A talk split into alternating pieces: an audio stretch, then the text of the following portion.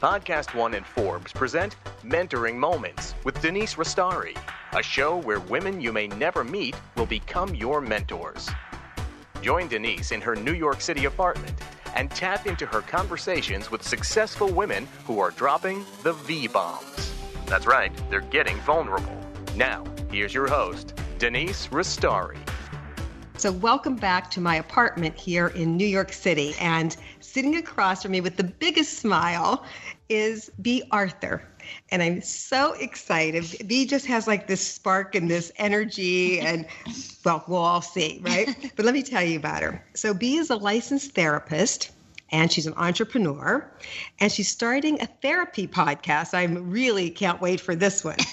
and she says she is a think tank all by herself. She's a think tank devoted to mental health.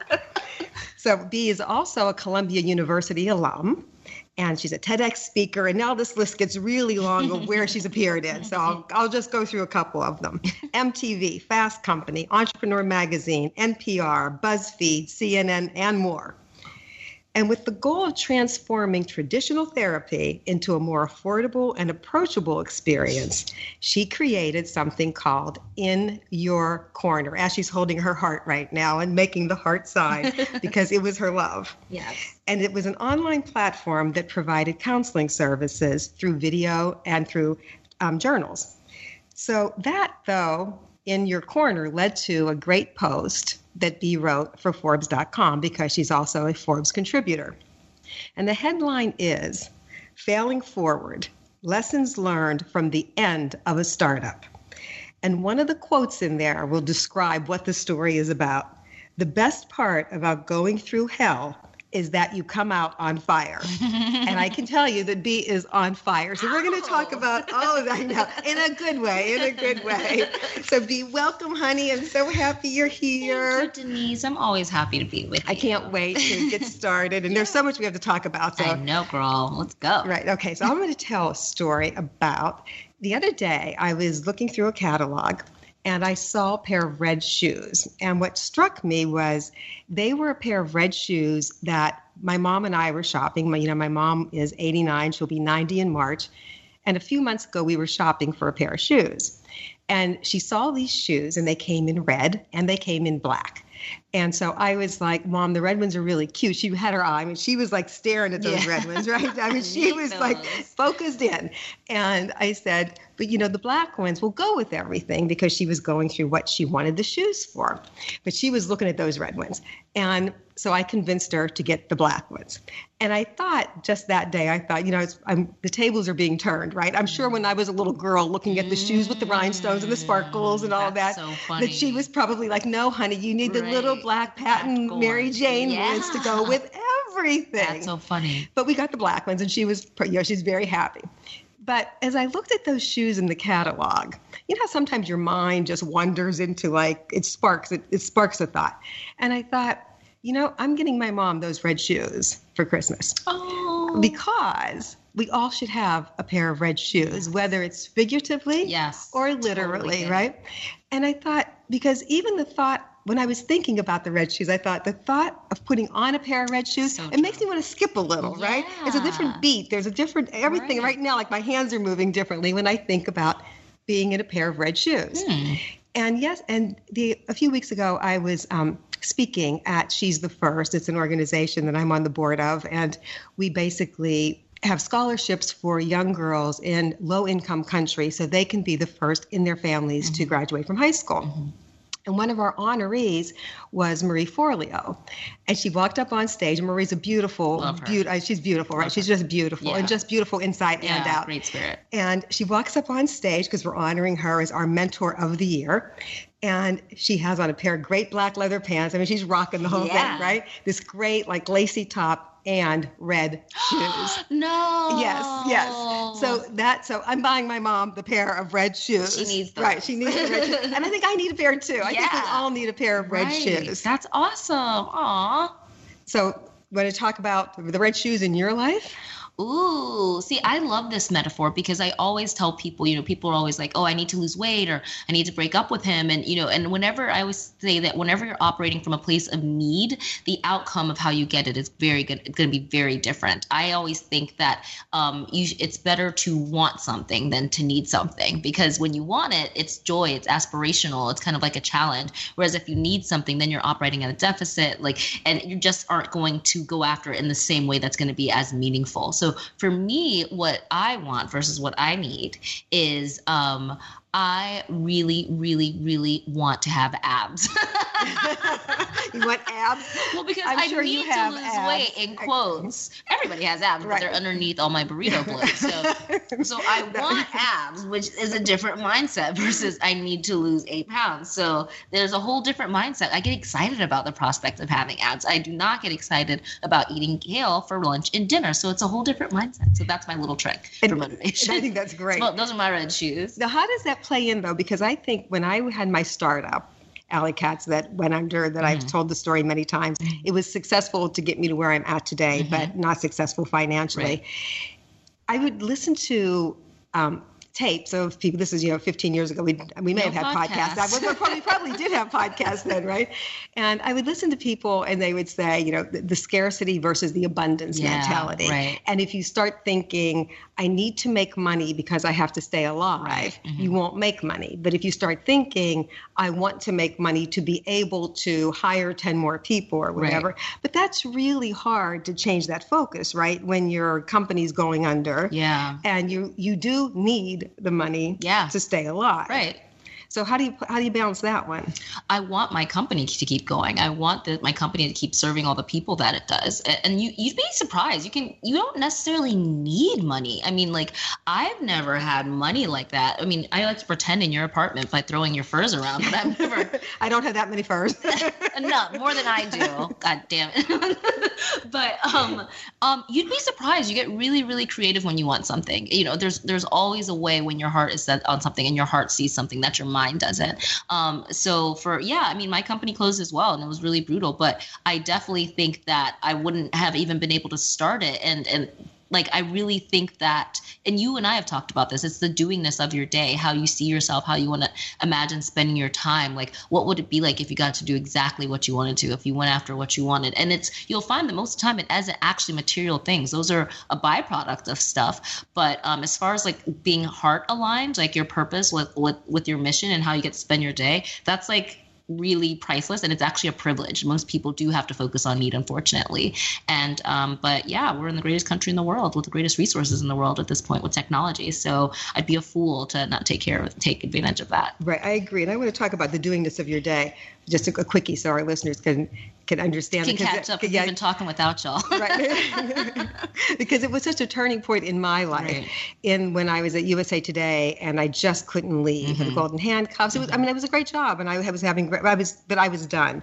And a consultant I was working with said, you know, everybody thinks that you have this great job because you do. They see you flying around, they see you doing everything, but you're not that person who is hung up on that. You're not hung Right. up on the corner office. Right. You're hung up on what you do every day. You're looking at what's next in life. And so you need to look at the doingness of your day. So here's an exercise that I tell everyone to do. And it sounds so stupid, but when you do it, it really is life changing. She told me every day, write down, as you're doing things, write things down and rate them. So here's an example. I Bea came over and we did our podcast. I loved it. And then a couple of notes why I loved it. Mm-hmm. Something else happened today and oh what a suck that was right? It was noisy out. People were running all over the streets. I hated it because i was so distracted whatever those things were.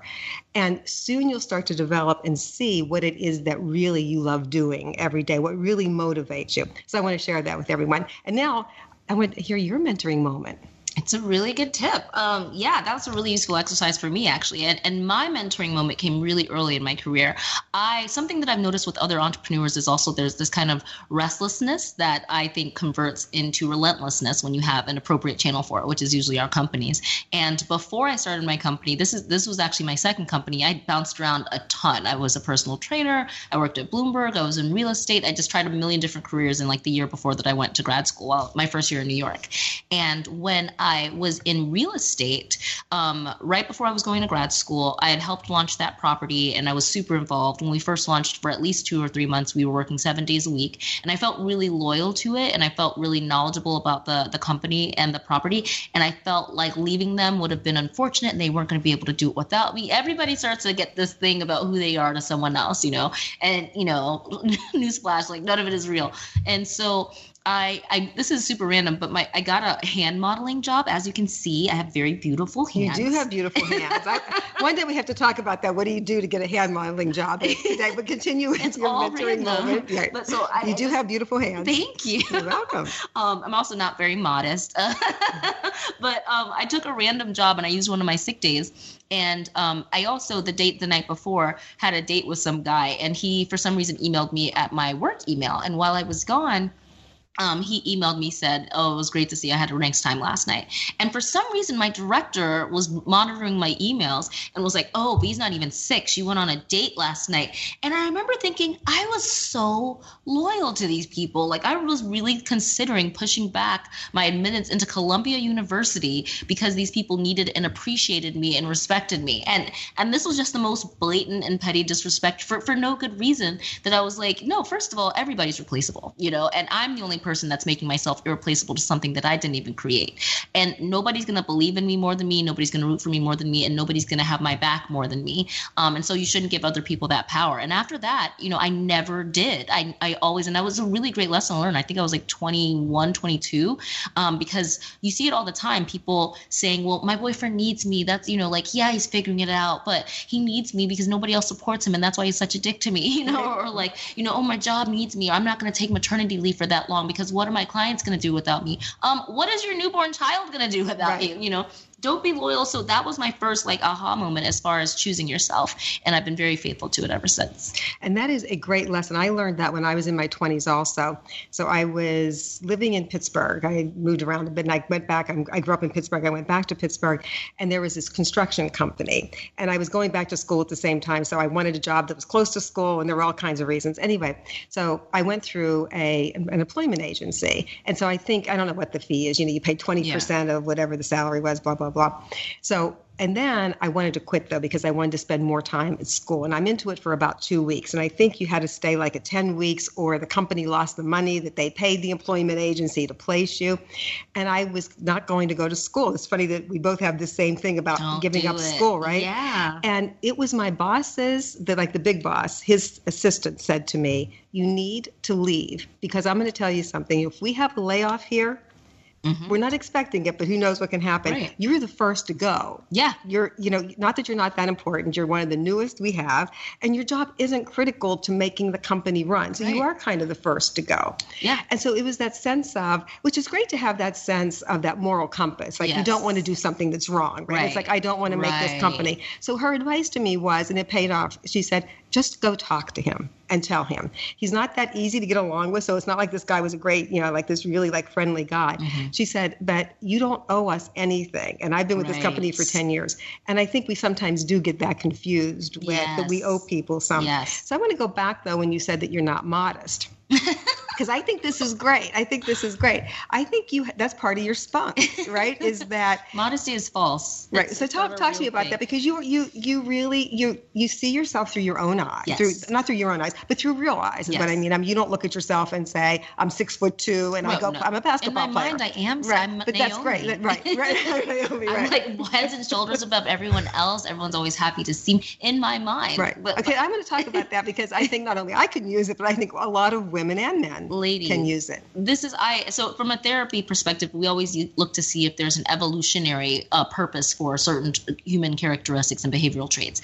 And for example, um, I always say that modesty is false um, because. You know, lions aren't modest. A lion would never be like, "Oh, I'm not really the king of the. Oh no, I'm not the best killer in town." You know, there's no need for it. There, find out there's no need for it in your daily interactions and for achieving what you want to achieve. On the other hand, this doesn't mean I'm conceited. I'm very open about what I'm not good at, especially when I was an entrepreneur. I was very modest and say, I don't know what that means, you know, when I meet with people, which ends up being a power, you know, when you say, oh, I don't know what that means, let me explain it to you. People love to talk about what they don't know about. So that ended up being really useful for me when it came to networking and things. But as far as like um, you know, I got over jealousy. Like, you know, people always say women are competitive with each other. Right around the age of 27, I got a really bad case of the babies. I mean, all my I'm from Texas. All my like friends the were case getting, of the babies. It was bad, girl. All my friends were getting pregnant or married or divorced or on their second, you know, because I'm from Texas and I was a really bad case and I was just finishing school.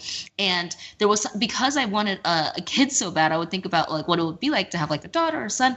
And once I started looking at it as like this, what would my child be like?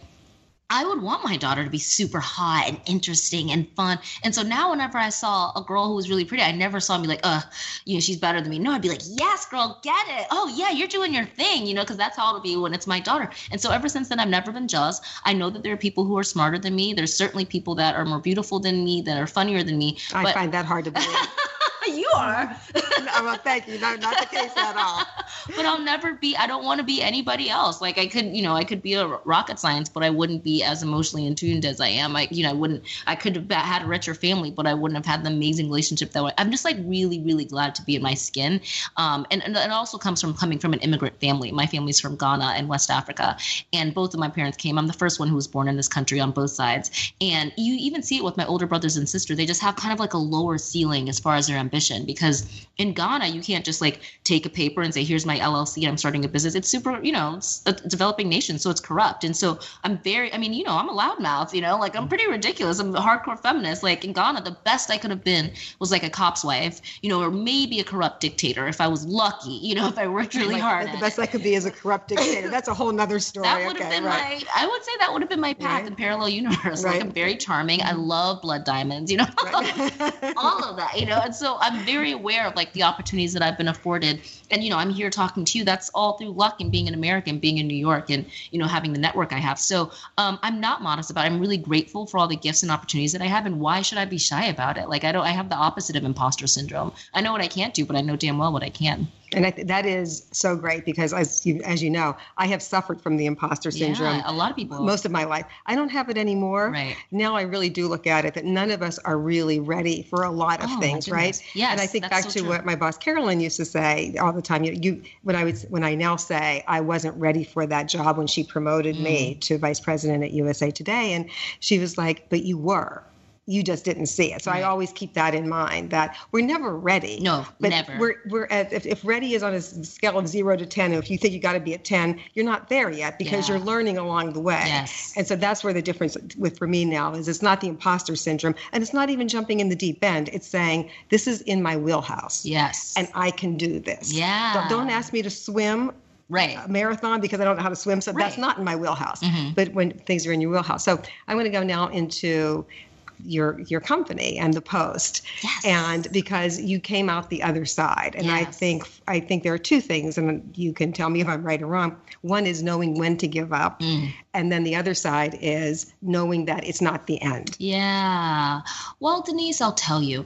how much time do you have I mean, although I have a lot of great traits like being not being modest and, and my own kind of confidence, I'm very stubborn. And so, as far as knowing when it's time, uh, I didn't know any of that because I definitely held on longer than I should have. Uh, you know, you, you and I have talked about that with AllyKatzz. Um, it was love. You know, for me, I didn't start the company. I literally started my company thinking it would be a side hustle to pay off my student loans.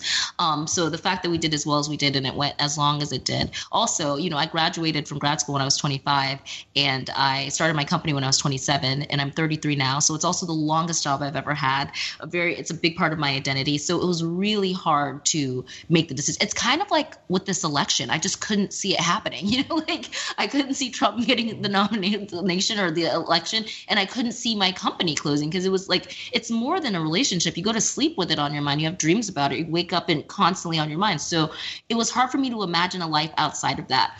Um, and I always say in therapy, um, you know, people don't normally change when there's two options. People change when there's no options, and and that's exactly what happened to can, me. can we stop at that for a second people don't change when there's two options Yes. They stop when there's no options. Mhm.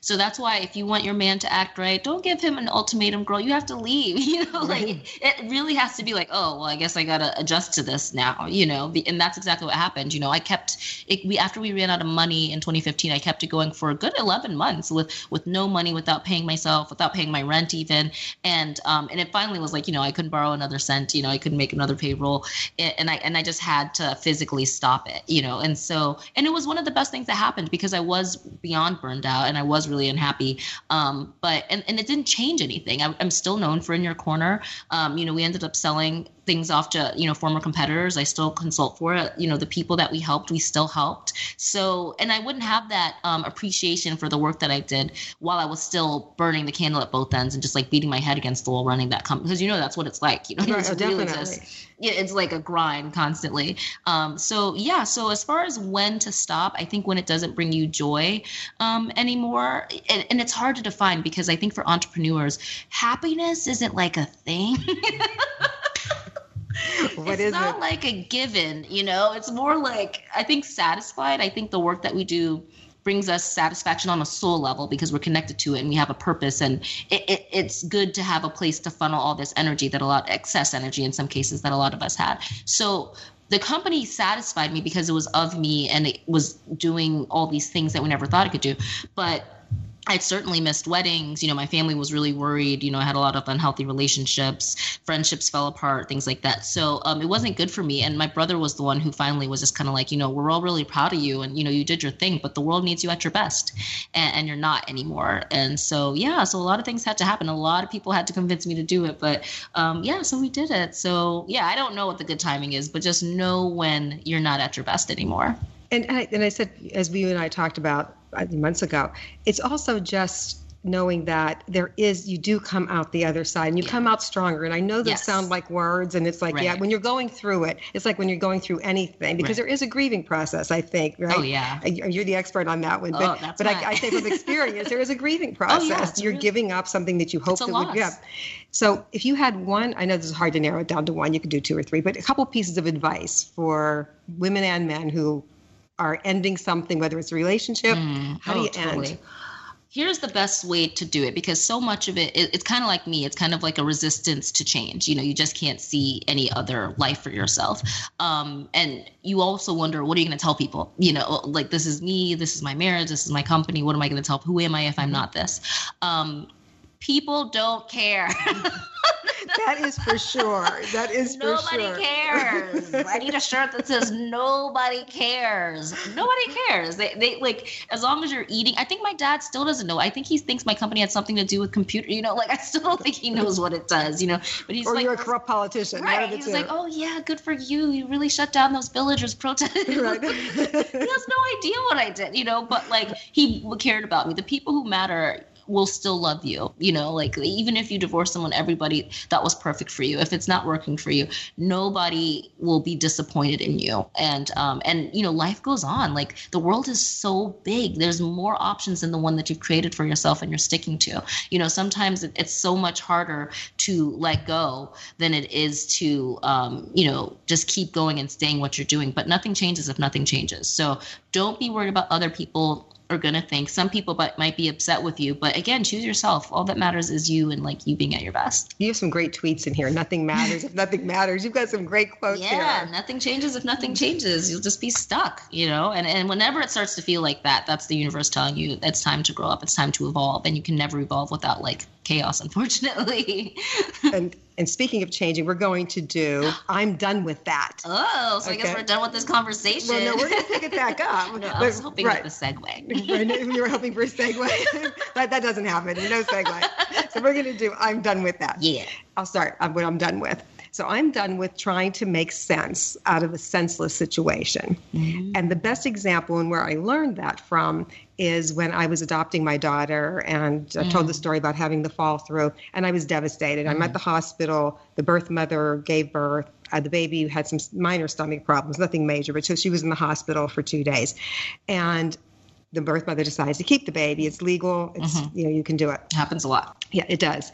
But the sad part was, and it wasn't that I want the baby. It was what's going to happen to this poor child because mm-hmm. the mother was going to go on welfare. Wow. She was 17 and her mom was on welfare and her sisters were on welfare. Mm. So it was that cycle of poverty just playing into itself, right? The mom, the sisters were all saying, We'll help you get welfare. That'll be one more check in our family. Right. And that was the part that was just eating at you. It was like whether we're the parents of this child or not. That I mean, obviously that was in my head. I'm not saying that that didn't play, but there was this bigger piece that was really upsetting me: is how can you do this to this child, Right. right?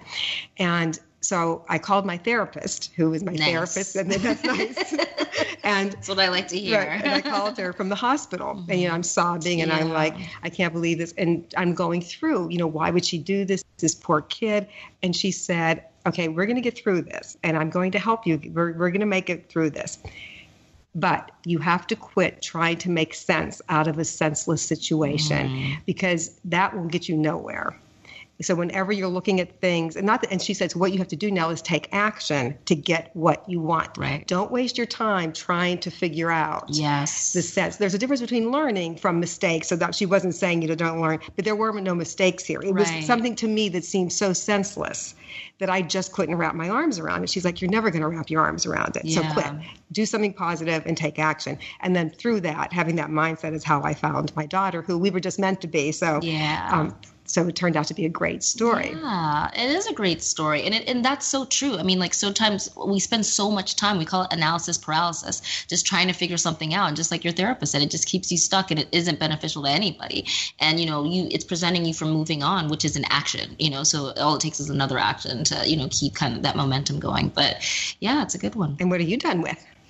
You know, I am done with this election has taught me that I am done with trying to convince people because I already know very well from therapy if somebody doesn't want to do something that they don't want to do or they don't want to hear, it doesn't matter if you have the cure for cancer in your hands, you're not going to convince them um, because emotions are so much stronger than logic. So I am done with trying to convince people about what's good for them or what's good for the country or you know how they should feel. Who am I to tell anybody anything? I'm an expert on Bea Arthur, but that's pretty much it. So yeah, I'm done with trying to convince people to do this. If they want to deny reality, I've done it before too. So everybody learns on their own time. So And that's a that is a great one.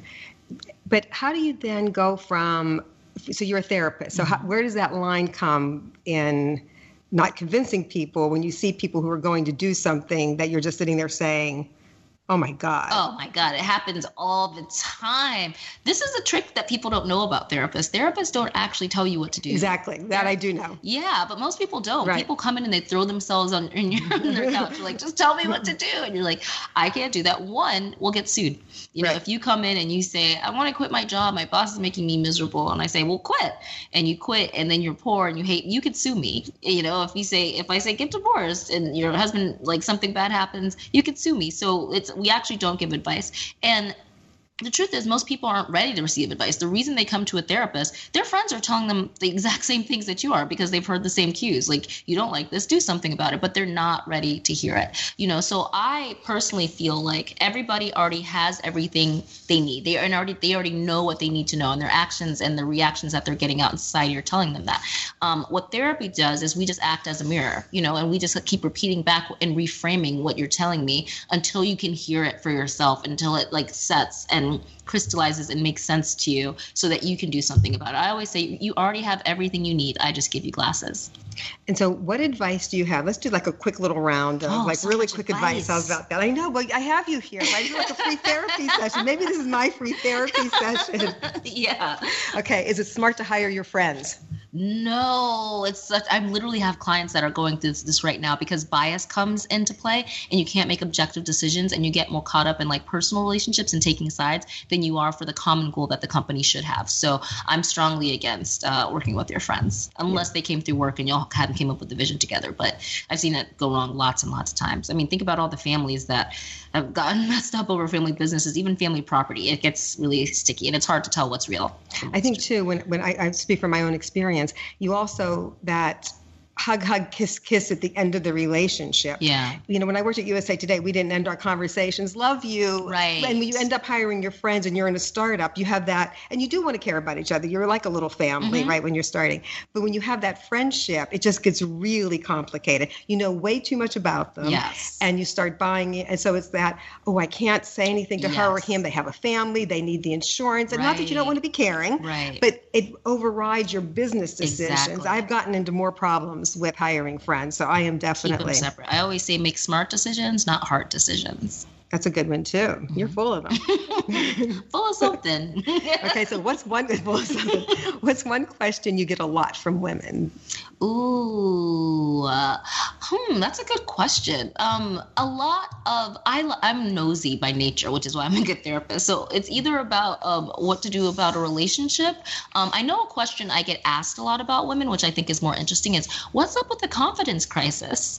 And and it's while it's true that yes, men do seem to have more confidence than women. I actually think that men are more sensitive than than women. Um, women at least are in the process of you know are used to being in the process of or habit I should say of talking to their friends about their problems, getting feedback. And so when something drastic happens, they're able to recover more quickly because they can talk about it and release it. The reason guys like don't get over a breakup or like devastated if someone cheats on them is because they don't talk to anybody about it and they keep it very deep inside. My boyfriend, for example, is British and good lord, like it's like pulling teeth sometimes. And and he even says like the English motto is um repress oppress success you know so it's very like guys really like to keep things way below so as far as the confidence crisis i don't necessarily agree that there's a confidence crisis i think that women get more signals that they don't get taken seriously which is very damaging um and yeah, that's something only you can give to yourself. You have to believe in yourself. I definitely went through that from being in the tech scene, which is primarily white and male.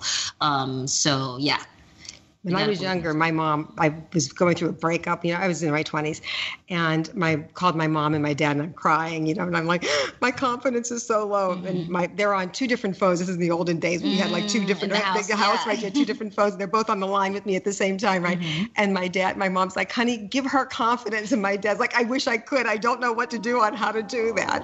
But yeah. it, it does have to come from you. yes. So Bea this is really exciting because for our takeaway segment, we have your friend Craig Montuori joining us. Hey. So I said to I Hello, said hello. To Bea, hello, Craig. I said to Bea that I said I'm getting emails and tweets from guys talking about the podcast, and I wanted to bring a guy on to do the takeaways to see what a guy is thinking about our conversation. I can't wait, Craig, and to see what they're thinking. Bea said you need to meet my friend Craig. He's smart, he's thoughtful, and now Craig, we're going to meet you. But first, I want to thank TrueCar for supporting Mentoring Moments.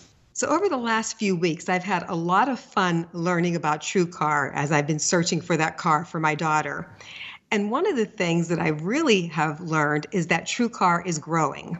First, there's something about TrueCar a lot of people don't know, and that's that using TrueCar can also help you buy a used car. And then there are over 700,000 pre owned vehicles available from TrueCar certified dealers nationwide. And that number has grown a lot. And so has the number of certified dealers nationwide. Now there are over 13,000 TrueCar certified dealers. I mean, those are human beings you can actually talk to to answer your questions so you can enjoy and have a quick and easy buying experience. And you can get upfront pricing information and see what other people paid for the car so you know what a fair price is and you can feel confident. And, and I love doing ands, you get discounts off the list price for used cars and a better buying experience through our TrueCar Certified Dealer Network. So when you're ready to buy a new or used car, visit TrueCar to enjoy a more confident buying experience. Some features not available in all states. Clark Howard here. I have a lot of empowerment for you and your wallet available on my podcast that's available at Podcast One, iTunes, or at Clark.com. I want you to save money big time. That's my job. That's my promise. Hey, it's Adam Carolla. The greatest time of the year is back. College basketball. That's right. March Madness, March Mania, and March Money. Join in on everyone's favorite game, the Bracket Challenge contest at betonline.ag. Sign up for a free account, receive your 50% welcome bonus, and make your picks. All the early lines for all the games are now available, so don't miss out on any of the action for the next three weeks at betonline.ag, the exclusive partner at Podcast One Sportsnet. Mentoring moments. Mentoring moments. Takeaway. So, Craig, welcome. And before we get started, I'm going to introduce you. Your Twitter profile says that you're a lover of politics, disruptive technologies, and systems of people. Mm-hmm. And you're the CEO of Global EIR, and that stands for Entrepreneurship in Residence Programs. Global mm-hmm. EIR is a nonprofit network of entrepreneurs, investors, and universities dedicated to solving founders' immigration problems. And you are in the Bay Area experiencing some beautiful weather. Did I have it right? Did I get that? That's that's right. That's right. Though uh, I, I was laughing a little bit with Bea talking about being a comparing what she did to rocket science because as a former rocket scientist, it's, it's really not that glam anyway. so, but you are a former rocket scientist? That was what my academic training was in, yes. I didn't know that. No mm-hmm. way. Me either. You need to put that on your Twitter feed. Yeah, put it, no. put it on your Twitter profile. Many, many moons ago. that is great. So listening, so you've been very great listening to Bea and I. I, can't, your, I think your life may have changed from this moment on. It may never be the same. mm-hmm, mm-hmm. And you're saying, yeah, yeah.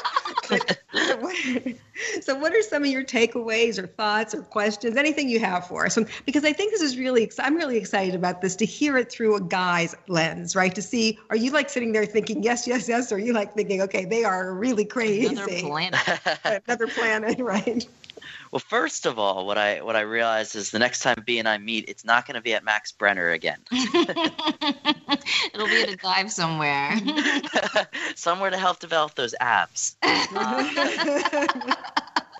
Chocolate gives you abs. oh, it's true. It's true. um, I mean, the, the main thing I, I really resonated with was the the mentoring moment. The the nobody's irreplaceable. I work a lot. And sometimes when I do get convinced to take a break, bless my business partner for that, it leads me to take that step back that I'm not involved in the day to day as much and things don't fall apart. So I look at that mm. and say everybody is replaceable. It is it is a foundational bedrock concept that that resonated during your talk and especially just the the circumstances Bea that you described you know you were working seven days a week you had this you know band of brothers uh, that you had your mm. own sense of identity being tied up with the company and then to have that reaction from them and it resonated with a, a similar experience i had uh, a couple of years older than you were at the time in i had prepared for years in learning this one issue space. It was still immigration. And in recognition for some of the work I had done, I got placed with a very, very well funded organization that was committed to the, the larger goal of fixing these immigration problems for not just startups, but so many people. Mm-hmm. And eventually it came down to choosing between my community and this organization. And I, in choosing the community, was devastated, thought that I had given up my opportunity these past years of work to have the impact I was hoping to have. I moved on. You know, I was on fire, yes, but uh, it took a little bit. But mm-hmm. uh, those were the I learned very similar lessons. So it, you know, it resonated across the gender divide and saying these are something. Uh, and Denise, you as well with your story. Uh, so many of us experience, and I, I think it would be worse for me and perhaps for you as well to not have experienced that, to mm-hmm. go through life thinking that it mm-hmm. all rests on my shoulders. And yes.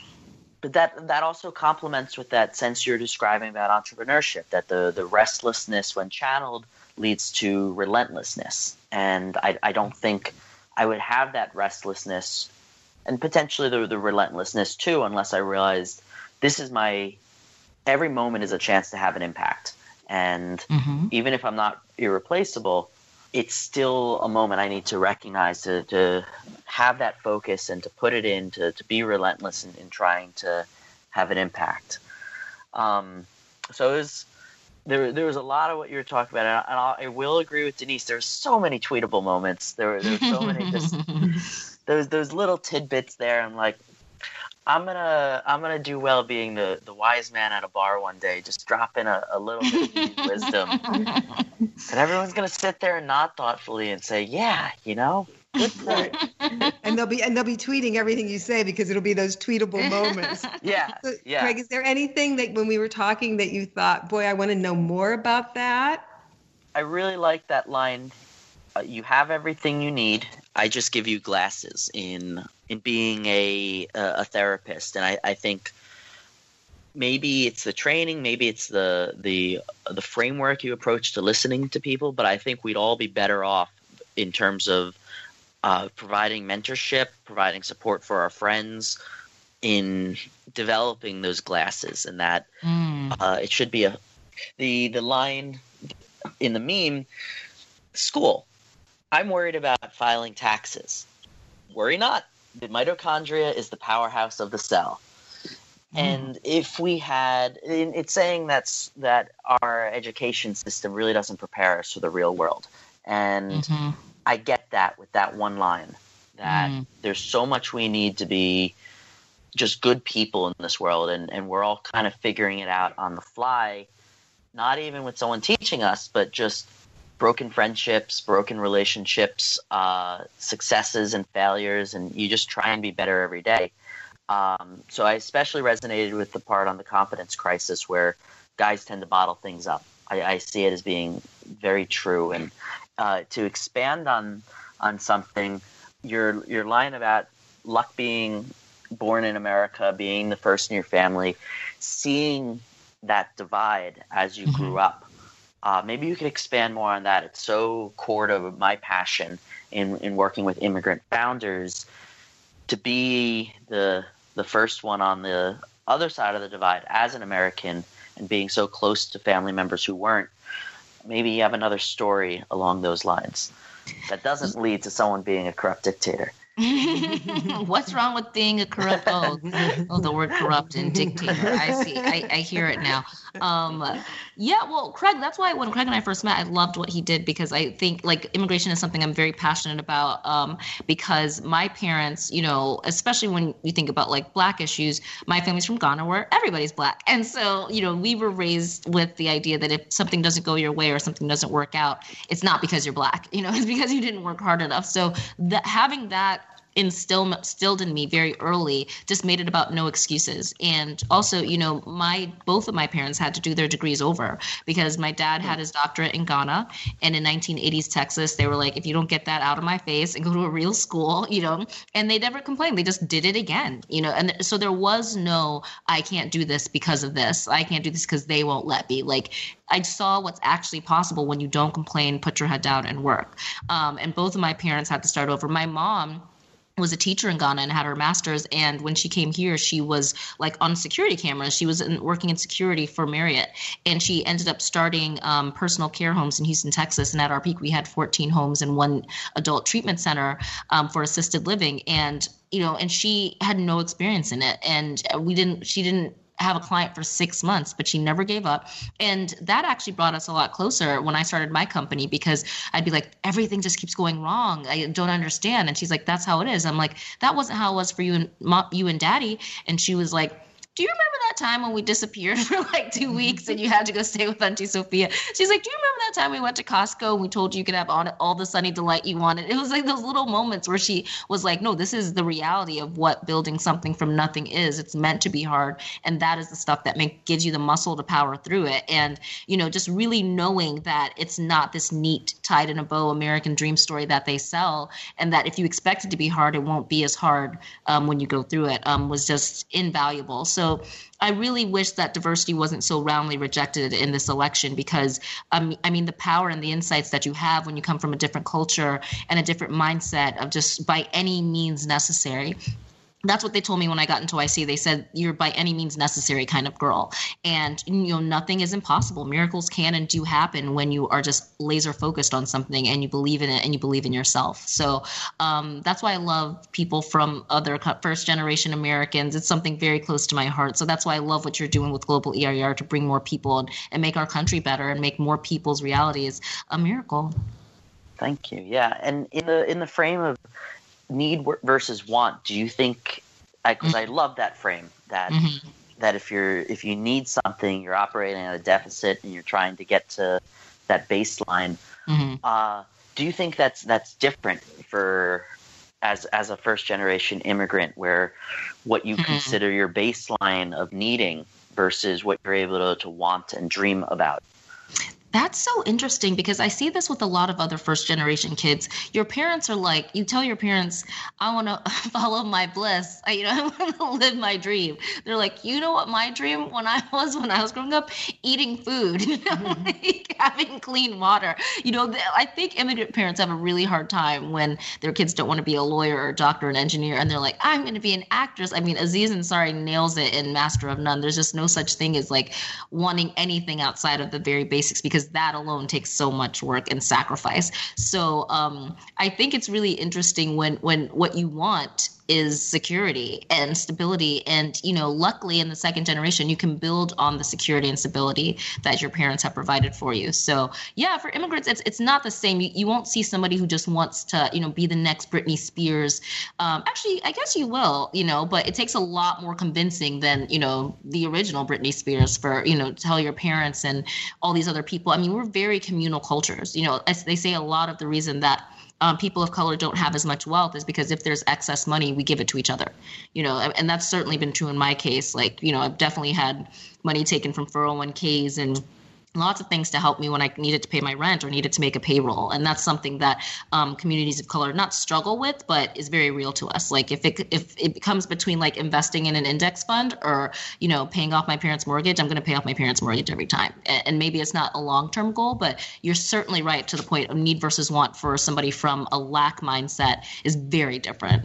And something you were just saying, Bea, that made me think about the when you were talking about your parents and what you want in life and mm-hmm. this is different than being an immigrant but i was just talking to a woman yesterday who was really upset because her kids aren't where she wants them mm-hmm. to be mm-hmm. right mm-hmm. and i think that that is something that's that's really big right now whether mm. you're and i mm. think it's very different for if you're an immigrant than if you you know if you were raised here mm-hmm. and and born here and you had all the opportunities but i see that going on a lot across all the spectrums of young people are doing things that they want to do, which are right for them. But mm-hmm. we as parents don't see it as right for them. Right. And yeah, I'm a parent, so my advice is from my own being, but I think that we have to really allow them to be who they want to be and mm-hmm. and go with it as long as they're not doing something harmful to themselves and as parents we have to get over ourselves mm-hmm. so as you were saying that and i was thinking about the therapy part of it and thinking